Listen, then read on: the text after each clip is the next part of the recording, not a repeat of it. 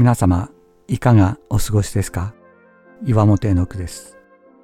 今日も366日元気が出る聖書の言葉から聖書のメッセージをお届けします。10月5日愛する主体として。神は人をご自身の姿にお作りになったと聖書は言います。神の本質は愛です。神は人を愛する主体としてお作りになったのです。ところが罪の中に生きるようになった私たち人は愛されることばかりを求め愛する主体として生きることを忘れてしまいました。愛していると言いながら自分の思いを押し付けそれが受け入れられることを求める存在になってしまったのです。そんな私たちを神様は探し求めやってこられる。私たちの愛を求めておられるのです。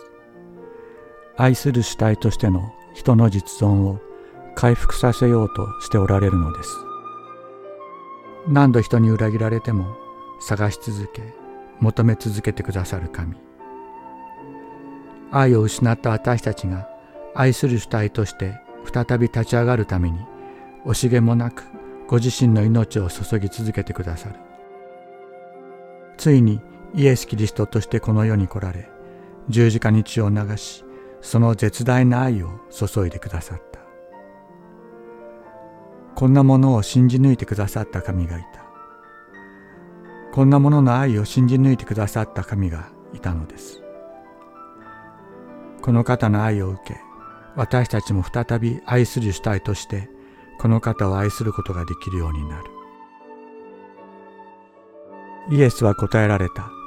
第一の戒めはこれです。聞け、イスラエルよ。主は私たちの神。主は唯一である。あなたは心を尽くし、命を尽くし、知性を尽くし、力を尽くして、あなたの神、主を愛しなさい。マルコの福音書12章29から30節